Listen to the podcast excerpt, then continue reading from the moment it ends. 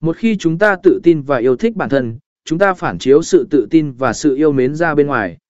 Điều này thể hiện một vẻ đẹp tinh thần và thu hút tương tác đáng kể với những người xung quanh. Thêm vào đó, vẻ đẹp trong mắt cũng được thể hiện qua sự kiên nhẫn và lòng kính trọng đối với những người khác.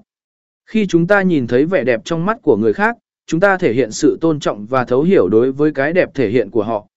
Sự khoan dung và lòng thông cảm giúp chúng ta nhìn thấy cái đẹp ẩn sau những khác biệt và thể hiện lòng tử tế của mình.